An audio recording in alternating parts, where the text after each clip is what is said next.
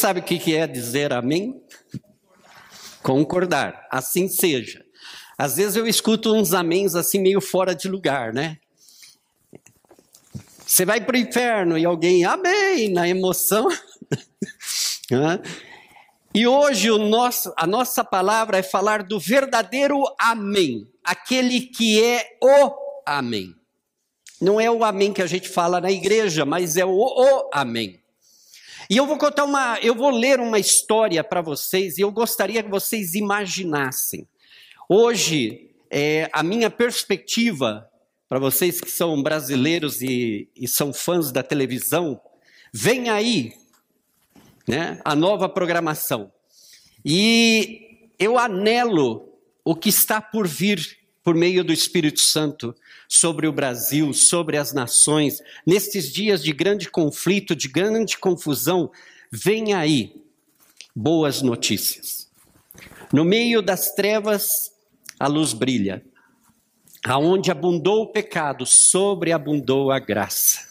As notícias de Deus são boas notícias. O Evangelho significa isso: boas notícias, boas novas. Aqueles que querem receber essas notícias, aqueles que estão nas trevas, aqueles que estão confundidos, aqueles que não sabem para onde estão indo, o Evangelho é boas novas para você. E nós acabamos de fazer uma parte do nosso culto e ler essa história, é... eu quero que você entenda a dinâmica de que Cristo nós estamos servindo. Vocês ouvem muito eu falar da presença, daquela presença, eu quero a presença, e outro irmão fala, ah, mas a presença de Deus já está aqui. Esses dias, ontem mesmo, eu ouvi um pregador lá de Fortaleza falando e, e, e dando exemplo de três tipos de presença. Né? A presença de Deus, do Deus que é onipresente, está em todas as partes. Aquela presença de Deus, que é quando Deus começa a habitar em nós através do seu espírito. E essa presença que eu vira e mexe, eu estou desejando que a gente entre nessa presença, que é aquela presença palpável do Deus da glória. E eu vou ler uma história, eu quero que você preste atenção e faça aí o teu filme aí na tua cabeça. As pessoas movimentam-se por todos os lugares. O prelúdio já começou. Adoradores dormem em seus bancos favoritos. Como se for uma reunião meramente social, o coral entra no santuário, começa sua marcha rotineira e ocupa as galerias. Diáconos bem vestidos mantêm as portas abertas e distribuem periódicos. O, santuário está incandescente com a luz do sol que lhe entra pelos vitrais. Porteiros acomodam os visitantes, flores decoram o altar. Quando o prelúdio começa a crescer, cessa o sussurro.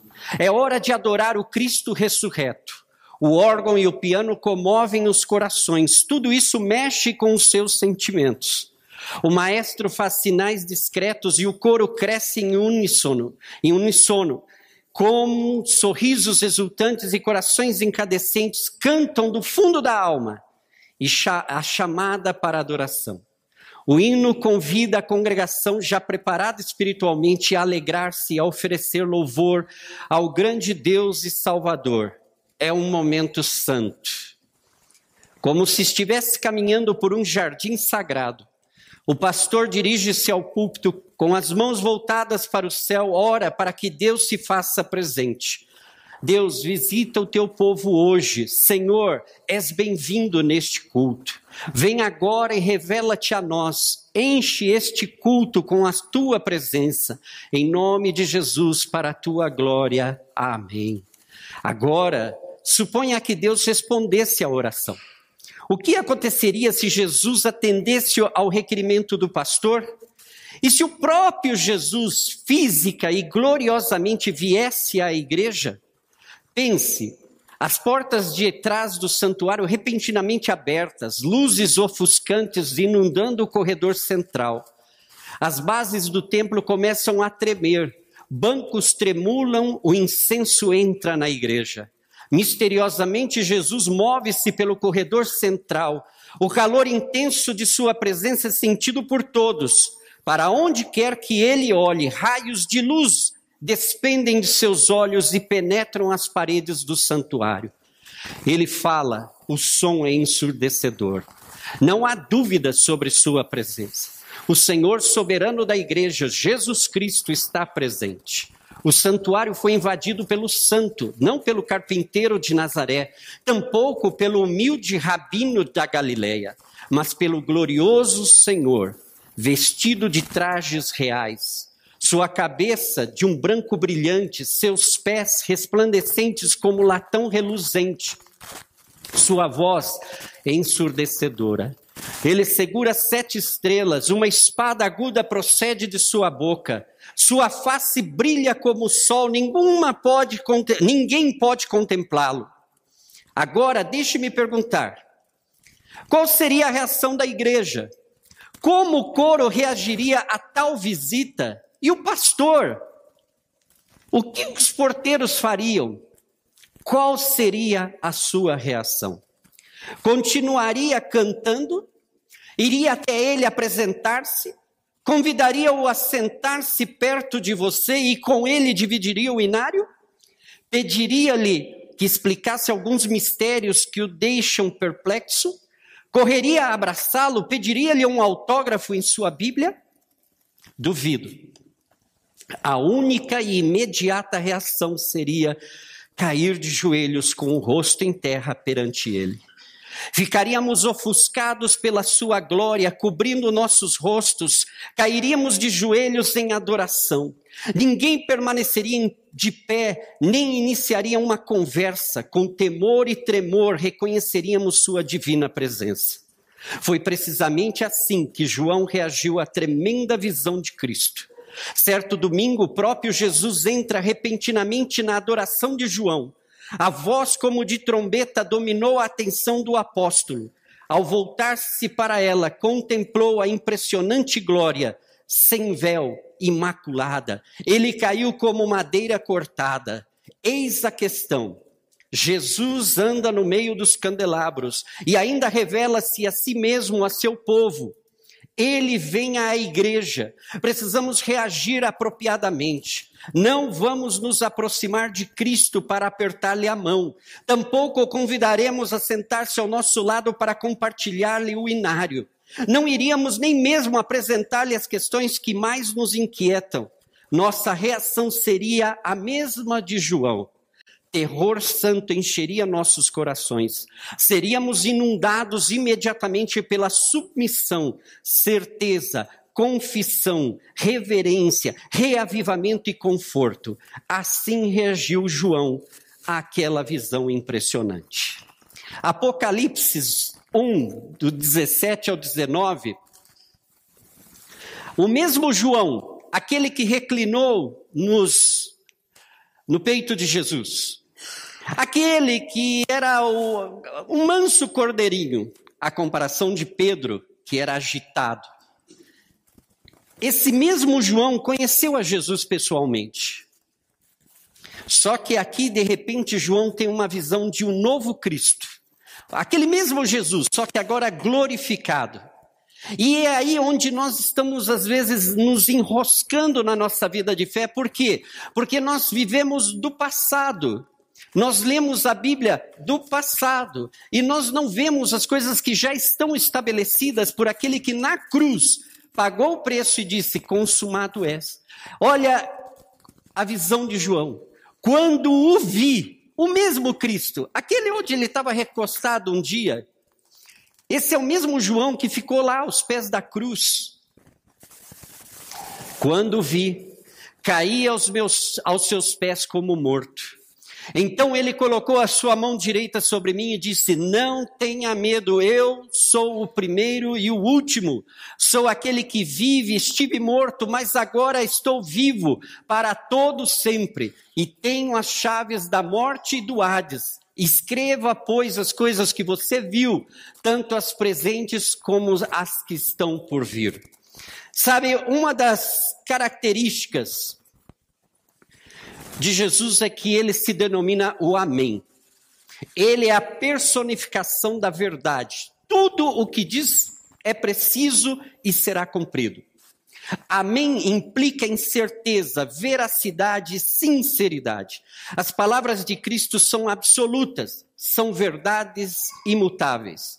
Esta igreja precisa compreender, em primeiro lugar, que Jesus Cristo é a personificação da verdade, a última realidade. Todas as outras verdades são avaliadas por Ele. Suas palavras são padrões divinos. O que diz é totalmente confiável e deve ser aceito sem reservas.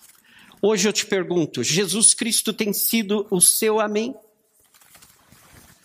Aquela palavra final. O mundo inteiro diz: Ó, oh, você vai morrer. Ih, essa doença não tem cura. Ih, você nunca vai conseguir um emprego nessa época de crise. Ih, tá difícil. Ih, teu marido nunca vai se converter. E aquela mulher, então, ixi, teus filhos nunca vão deixar. E de repente o Amém diz: consumado é. Já está. Já foi resolvido. O problema já foi solucionado. E hoje a pergunta é: Jesus Cristo tem sido o nosso Amém? Você consegue contemplar a soberania de Deus em sua vida? Por que, que eu estou te perguntando isso? Porque há uma. eu vejo que às vezes a gente meio que se complica na nossa devoção a Jesus Cristo. É certo que nós estamos ainda empapados em muita religiosidade, e a religião é, um, é o ópio da sociedade. A religião nos confunde porque ela nos engana e nós pensamos que estamos indo a caminho de Deus e às vezes nós estamos nos afastando mais de Deus do que nunca antes na história. Você pode vir todos os cultos, assistir culto, assistir missa, ir para vários lugares, admirar o pregador, achar que a palavra foi uma bênção e mesmo assim estar caminhando do lado contrário. Indo para um caminho que não é o caminho de Deus para a tua vida, que não é o caminho que Deus escolheu e preparou e pagou o preço para que você caminhasse. E é por isso que no meio da, da semana a gente pergunta, Deus, onde está o Senhor na minha vida? Por que, que eu estou sofrendo? Por que, que eu tenho que passar por certas dificuldades? Eu não fui domingo na igreja, Senhor? Eu não depositei o meu dízimo e a minha oferta? Já não é o suficiente? Eu já não fiz a minha parte? O senhor não me viu lá? Se o senhor não se lembra, vê a foto lá no Facebook. Deus, por que a mim? É que ainda não entendemos. E sabe, essa semana, curiosamente, eu li um livro e escutei três pessoas me dizerem a mesma coisa. Igrejas pequenas podem desenvolver algo tremendo servindo a um Deus grande. Igrejas muito grandes talvez sirvam a um Deus muito pequeno. A pessoa mais insignificante da terra se serve a um Deus que é grande. Ela faz coisas que são impossíveis aos olhos dos homens. Mas aos olhos de Deus, todas as coisas são possíveis. E hoje eu, eu li essa história para vocês, para que vocês entendam de que o Jesus que nós servimos não é mais aquele que está pregado na cruz, moribundo. Aquele já passou, aquela época já foi. Curiosamente, no calendário, a gente fala antes de Cristo, depois de Cristo. Só que a gente ainda está vivendo antes de Cristo. Porque a gente ainda serve a Deus conforme a lei, a gente vive debaixo da graça que é depois de Cristo, mas conforme o antes de Cristo. E nós confundimos quando nós lemos a própria palavra, às vezes a gente acha que Jesus não é tão, tão poderoso assim. E é por isso que às vezes quando o diabo aparece na nossa frente, a gente pensa, ai, eu preciso ir naquela igreja onde os 10 mil pastores oram, ai, eu preciso buscar um irmão de jejum, de oração, nossa, eu preciso, e a gente começa a buscar artifícios, e não aquele que é rei, soberano, gente, Três dias depois, ele ressuscitou e ele está vivo para todo sempre. Já não é o mesmo Jesus que João reclinou a cabeça na Santa Ceia. Já não é o mesmo Jesus que João viu e ouviu. Cuida. Maria está aí.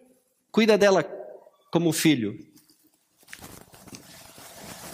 Não é o mesmo Cristo. Até ali, João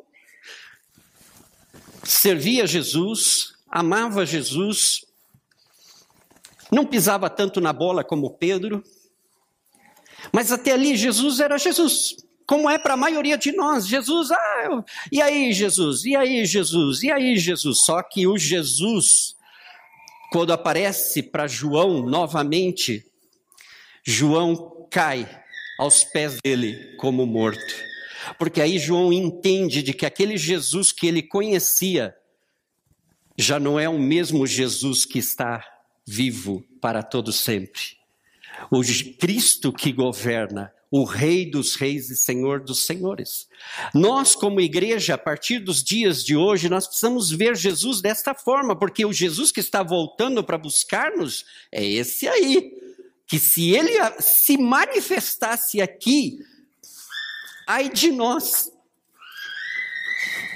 Quem fica de pé diante do Deus vivo? Quem pode contemplar o cara a cara e não ser modificado? Quem pode experimentar a presença de Deus e sair do mesmo jeito que antes? Ninguém. A primeira vez que eu tive uma experiência com a glória de Deus, eu tinha um monte de conceitos e quando vi aquilo, e quando entrei, que eu pensei que eu ia ver os céus, algo bonito, algo assim espetacular, e foi todo o contrário. Eu vi o terror da minha vida. Eu me vi tão negro, tão sujo, tão imundo, que a primeira coisa que eu falei ao Senhor foi: Senhor, por que, que o Senhor ainda me aceita? Me manda para o inferno porque eu mereço estar lá. Eu mereço estar lá, eu não mereço ficar aqui onde eu estou. Tudo porque eu tive um, um vislumbre da glória de Deus. E sinceramente, depois que eu vi aquilo, todo o meu conceito de oração para Jesus mudou. Já não era mais Jesus o meu faz isso, faz aquilo, Jesus agora vai para lá, faz isso, me dá aquilo, eu quero isso, eu quero aquilo. Não, Jesus agora é Senhor, o que, que tu queres? Eu gostaria disso, mas o que o senhor, o que, que o senhor quer? O Senhor é quem manda. O Senhor é o capitão. E sabe, nós precisamos ter plena certeza daquilo que nós estamos fazendo como igreja. Porque às vezes nós mesmos, mesmo o pessoal do Segunda Milhas, que está agora por terminar, depois de tanto material lido, depois de um ano e tanto estudando a palavra, mesmo assim, às vezes o nosso compromisso não é com o Cristo que vive, mas sim parece que, ah, bom, ele está lá na cruz, ah, ah, eu gosto dele, eu vou servir a ele, mas eu tenho outras coisas importantes, você sabe, né? A carne é fraca, você conhece, a família é importante. Você sabe, né? Tem muitas outras coisas para fazer neste mundo. Eu não posso me dedicar 100% a este Cristo. E é o contrário. Por que, que nós fazemos isso? Porque nós vemos a Cristo como qualquer coisa. E Ele não é qualquer coisa. Ele é o todo. Ele é o Amém. Ele é o absoluto. Não existe verdade fora de Jesus. Você quer mudar de vida? Encara. Tem um encontro com Jesus e não sai da presença dele, porque é ali que ele te transforma. Vir a culto vai te ajudar a ter conhecimento de Deus. Participar de reuniões de oração vai te ajudar a ter comunhão com Deus. Mas nós precisamos ter um compromisso e intimidade com o Deus vivo. E isso implica em muitos é, momentos de Senhor, então o que? Se eu já fiz tudo o que eu tinha que fazer, e, e então o que, que o Senhor está esperando de mim, afim? De grandes conflitos. Se vocês leem a Bíblia, vocês vão ver que todos os personagens, Abraão, o pai da fé, o rei Davi e muitos outros, Todos eles foram usados, tiveram promessas de Deus, viram Deus agir na vida deles, mas eles tiveram grandes conflitos. Por quê? Porque é um dilema você ser homem e andar com Deus. É um dilema você viver como homem e andar com Deus vivo do teu lado. Isso começa a te atrapalhar, começa a confundir as coisas. E muitas vezes os personagens da Bíblia, eles ficaram atordoados. Vocês já imaginaram Eli, Elias, depois de orar, ver fogo descer dos céus, uma manifestação assim de filme de Hollywood? E depois a rainha ameaçou matá-lo e ele teve que fugir. Aí você fala, mas que profeta é esse? Que foge, porque só porque uma mulher falou, o cara viu o fogo cair, matou mais de 450, aconteceram tantas coisas da vida desse homem, e agora só porque uma mulherzinha qualquer lá, ela ameaçou e ele já saiu esses são os conflitos, por quê? Porque nós precisamos entender que tudo que passa conosco de bom, de milagroso, não tem nada a ver com a gente, tem tudo a ver com Deus que nós servimos. Nós precisamos ter consciência de que nós continuaremos sendo seres humanos até a hora da nossa morte. Amém. E esse corpo, se cortar, sai sangue, machuca, dói, até depois da morte ou do arrebatamento, quando ele for glorificado, aí sim já não vai doer, aí vai ser outra pegada. Mas até lá, é assim que acontece. Por isso há um, há um dilema na nossa vida entre que o nosso espírito recebe as coisas de Deus, quer servir a Deus, mas a nossa carne luta contra tudo isso e nós queremos fugir de Deus. Eu nem vou mencionar a palavra compromisso. Porque o nosso compromisso com Deus, às vezes, é, é meio uma ilusão para nós. Para Deus, não. A gente não pode enganar Deus, mas nós podemos nos enganar a nós mesmos. Imaginando que nós somos bons, quando na verdade não somos. Imaginando que nós já estamos bem. Eu não preciso de muito. Eu não preciso me envolver muito nas coisas de Deus. Por quê? Porque eu vejo um Cristo que está lá na cruz ainda, ele ainda não consumou a obra. Mas quando você vê esse Cristo, que é o Todo-Poderoso, que é o que governa o universo e que está para vir resgatar o seu povo, é outra história. Hoje é domingo, terminando um feriado prolongado. O que, que vocês fariam se o patrão de vocês falasse: ó, domingo 10 de setembro vocês vão trabalhar? Vocês não estão na escala, mas vocês vão vir trabalhar. O que, que vocês fazem? Vão trabalhar, não é verdade?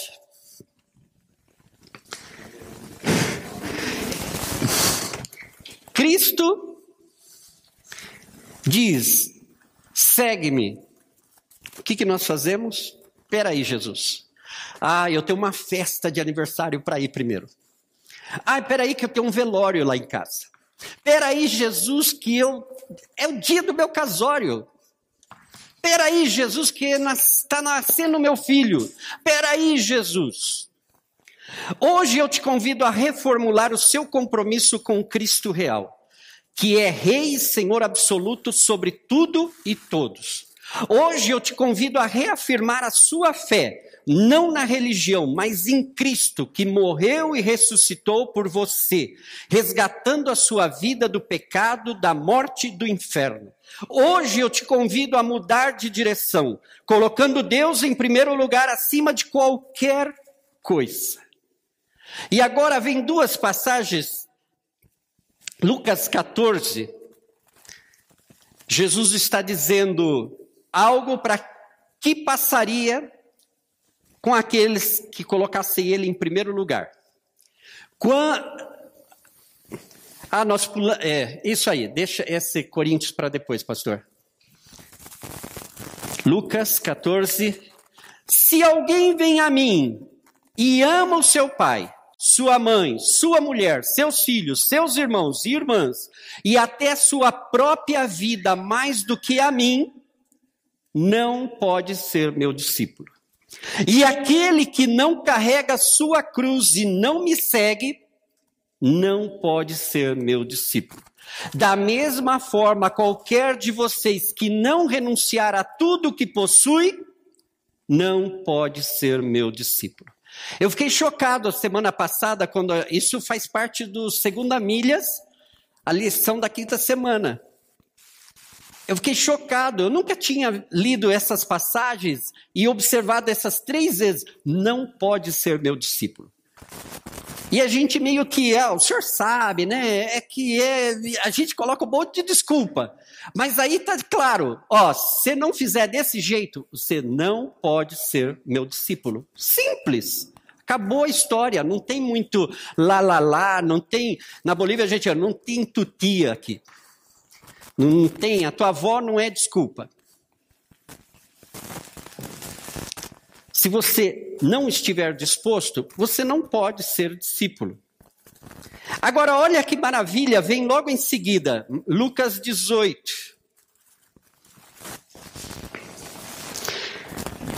Respondeu Jesus: Digo-lhes a verdade: ninguém que tenha deixado casa, mulher, irmãos, pais ou filhos por causa do reino de Deus, deixará de receber na presente era muitas vezes mais e na era futura a vida eterna.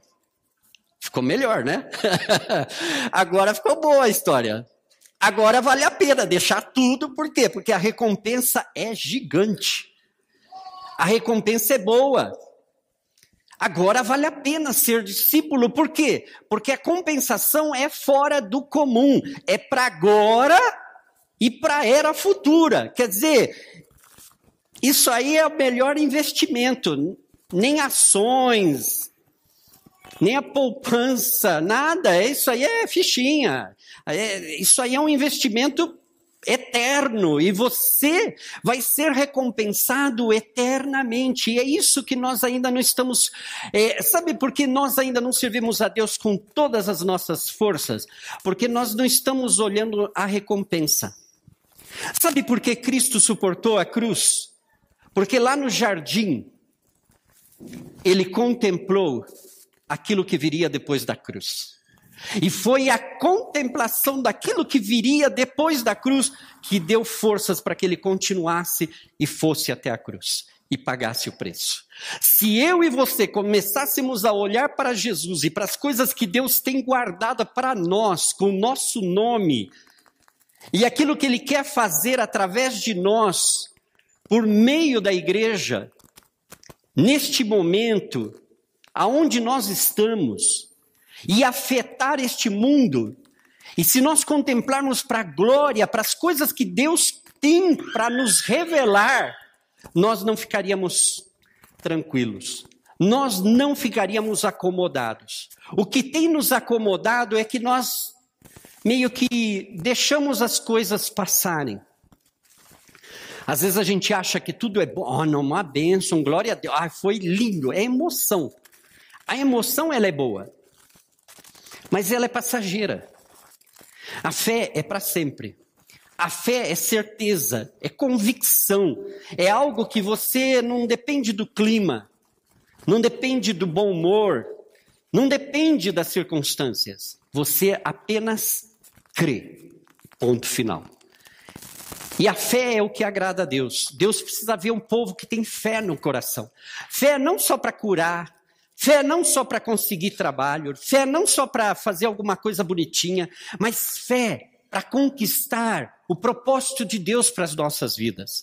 Sabe que cada um de nós vamos nos apresentar diante de Deus e Deus vai falar assim: o que, que você fez com aquilo que eu te dei? E a maioria, infelizmente, vai chegar lá e falar: Senhor, não sei, eu nem sabia que o Senhor tinha me dado esse dom. Eu nunca nem imaginei que eu tinha esse dom. Ai, se eu soubesse, eu tinha orado. Ai, se eu soubesse, eu teria feito. Ai, se eu soubesse que eu tinha. Queridos, o Espírito Santo foi mandado para essa verdade. Revelar aquilo que Deus colocou em nós. Aquilo que já é nosso por direito, por decreto. Não tem mudança é nosso, está estabelecido, é teu, é meu, ninguém tira. A Bíblia é muito clara: o chamado e os dons são irrevocáveis. E é justamente isso que Deus, lá no dia do juízo, vai falar: o que, que você fez com aquilo que eu coloquei nas tuas mãos? E eu estou te dizendo isso por quê? Porque vem dias que as coisas deste mundo vão estar piores. Cada dia mais vamos escutar de coisas piores. Vai aumentar as coisas. A proporção. Os terremotos serão maiores, os furacões serão maiores. A violência será maior. A queda de todo e qualquer governo é iminente. É fato, é verdade, está na Bíblia. Agora, o que é que eu e você podemos fazer no mundo de trevas? Brilhar. Hoje, mais do que nunca, a igreja precisa brilhar. Eu li, li um livro essa semana e conta a história de um ateu. O ateu nunca pisou a igreja, mas teve um incêndio na igreja. E lógico, por causa do incêndio, o corpo de bombeiro foi todo mundo para ver o incêndio. E o ateu apareceu lá. Aí, um diácono, daqueles carrancudos, que tinha cansado de convidar ele, ele nunca ia, ele falou: escuta, hoje que está acontecendo uma coisa desse tipo, agora você decidiu vir para a igreja? E o ateu olhou para ele e falou assim: Olha, eu nunca tinha visto uma igreja em chamas. O mundo precisa ver uma igreja em chamas. Não fogo com gasolina e não, o mundo precisa ver uma igreja cheia do poder do Espírito Santo. As trevas estão aí e elas vão te afetar. Quem tem poder e autoridade para ir contra elas e mudar as circunstâncias? Aquele que habita em você. O Espírito que mora em você é o que pode mudar toda e qualquer circunstância. Agora, eu preciso tomar essa decisão. Eu pulei um versículo de Coríntios e Paulo foi um homem, indiscutivelmente, todo mundo admira Paulo. Olha o que ele diz em 1 Coríntios 9, 27. Mas esmurro o meu corpo e faço dele meu escravo, para que depois de ter pregado aos outros, eu mesmo não venha a ser reprovado. Sabe qual é a maior tragédia da nossa vida? A gente falar de Jesus para Deus e o mundo. E aí aquele bêbado, a prostituta, o assassino se converte, vem para a igreja e você se desvia. Aí você vai para o inferno e aquele que estava pior do que você está indo para o céu, cheio de intimidade com Deus. E a gente fica bravo quando essas coisas acontecem. Já vi gente sapateando na igreja com isso, indignados. Como que vocês vão pôr essa pessoa? Como que é isso? Eu conheci a história de um cara que ele mora nos Estados Unidos, ele era um assassino de aluguel. E no último ele matou muita gente e ele foi preso no último assassinato. Foi condenado e estava esperando a cadeira elétrica nos Estados Unidos. Só que o cara era rebelde da vida. E lá dentro da cadeia ele se rebelou também e foi para a solitária. Na primeira vez que ele foi para a solitária, ele tinha ouvido falar de que havia uns bruxos que tinham escrito um livro de como viajar, sair do corpo e ir para outros lugares. E ele, antes de ir para solitária, ele encomendou aquele livro. Coincidências Muita gente estava orando por esse homem, não é possível. Coincidência, o livro de bruxaria não chegou, chegou uma Bíblia. E no dia que ele teve que ir para a solitária, o que, que ele fez? Pegou a Bíblia e foi para a solitária. Havia uma lâmpadazinha lá. Como não tinha mal o que fazer da vida, começou a ler a Bíblia. Um mês depois, a lâmpada já tinha queimado e ele continuava lendo a Bíblia por uma luz que estava lá dentro da cela. Os policiais foram, abriram a cela e ele falou assim: Deixe-me aqui mais 40 dias e, por favor, não tragam comida. E fechou a porta. Depois, ele saiu, foi. Teve o indulto do governador, foi livre, E ele conta que naquele dilema de estar dentro daquela cela e não ter mais do que a Bíblia, ele começou a ler a Bíblia. E quando ele começou a ler a Bíblia, alguém apareceu, ele não conseguia ver quem era, mas ele viu dois pés perfurados e uma luz iluminou aquela cela durante 30 dias. E ele não conseguia se levantar. E ele a única coisa só conseguia olhar para os pés. O próprio Senhor foi lá, visitou ele, muita gente devia estar orando por esse homem. Hoje ele é um pastor. Você vai na igreja dele, os milagres acontecem três por quatro. E lá, curiosamente, eu tenho um amigo da Argentina que foi lá visitar eles e fala: Maurício, é incrível. Ele fala assim: tá vendo aquele diácono lá? Ele era um assassino. Tá vendo aquela diaconisa? Era prostituta. Tá vendo aquele? Todos eram a raça. Todos estão na igreja. Sabe por que eles voltaram para a igreja? Quando ele saiu, ele voltou para o bairro onde ele morava. As pessoas viram ele de terno e gravata no meio da rua, com uma Bíblia na mão, falaram: Deus existe, se você se converteu, eu quero também. E assim começou o ministério dele. O homem é tremendo. Sabe, nós falamos tanto de um Deus todo-poderoso, a gente toca os vizinhos, incomoda os parentes, fala: Ó, oh, tem que ir na igreja, tem que ir. Mas isso aí é uma advertência para todos nós. Não seja que depois de ter pregado aos outros, eu mesmo não venha a ser reprovado. Todos nós estamos aqui para ser aprovados por Deus, nós estamos aqui para ser abençoados e aprovados pelo Senhor. Jesus Cristo retornará a este mundo para recompensar aqueles que lhe são fiéis, aqui e agora. Está em nós a decisão que pode mudar o nosso presente e futuro. Por qual caminho você decide andar? A quem você decide seguir nesta manhã? Aquele Cristo que andou lá pela Galileia?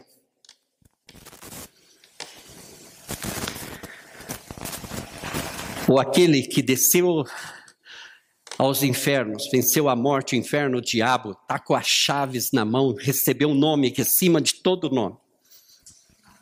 Não é mais fácil seguirmos a este Cristo, porque esse é o verdadeiro Cristo. O Cristo que habita em nós é este. Ele já não está moribundo na cruz, ele já pagou o preço. Então é esse Cristo que nós devemos seguir. É este Jesus que o Brasil precisa ver. É este Jesus que a minha família precisa ver. É esse Jesus que o vizinho precisa ver. É esse Jesus que tem que entrar na escola, é esse Jesus que tem que ir para a universidade, é esse Jesus que é todo poderoso, Senhor absoluto de todas as coisas, que começa a brilhar através de nós e por nosso intermédio alcança as nações. Nós temos essa responsabilidade de servir a este Cristo. E para terminar, uma outra anedota um dia, um casal de crentes ganhou uma grana e o marido falou assim: ai, vamos para Israel, vamos visitar o Monte Sinai e vamos declarar os dez mandamentos lá em cima. A esposa, muito sábia, olhou para ele e falou assim: é melhor a gente economizar esse dinheiro e a gente obedecer os dez mandamentos aqui mesmo. Será que a gente não está fazendo isso? Ai, eu quero fazer isso para Jesus, eu quero fazer um evento, um, um negócio. Não será melhor a gente começar a obedecê-lo aqui onde a gente já está? Não é melhor a gente lá em casa ser fiel a Jesus? É isso que ele está esperando de nós, fidelidade. Por quê? Porque você reconhece de que ele não é um Deus qualquer. Coloque-se de pé, nós vamos orar nesta manhã.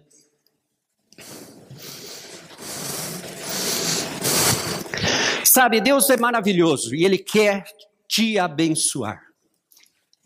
Mas as bênçãos que Ele tem para nós são muito mais do que essas que a gente está esperando. Bênção para nós é esperar saúde, dinheiro. Em tempos de crise, dinheiro é bem-vindo em toda proporção. Mas não é essas bênçãos que o Senhor tem para nós. Ele tem coisas superiores a tudo isso, que nos podem levar a fazer coisas que nós nem acreditamos que somos capazes. E Ele quer abençoar este lugar. Sabe por que nós existimos neste lugar? Porque existe uma aldeia da serra nas trevas, debaixo do jugo da maçonaria, do espiritismo, da bruxaria. A luz do evangelho precisa brilhar e quem precisa brilhar somos nós, através desse Espírito Santo que já está em nós.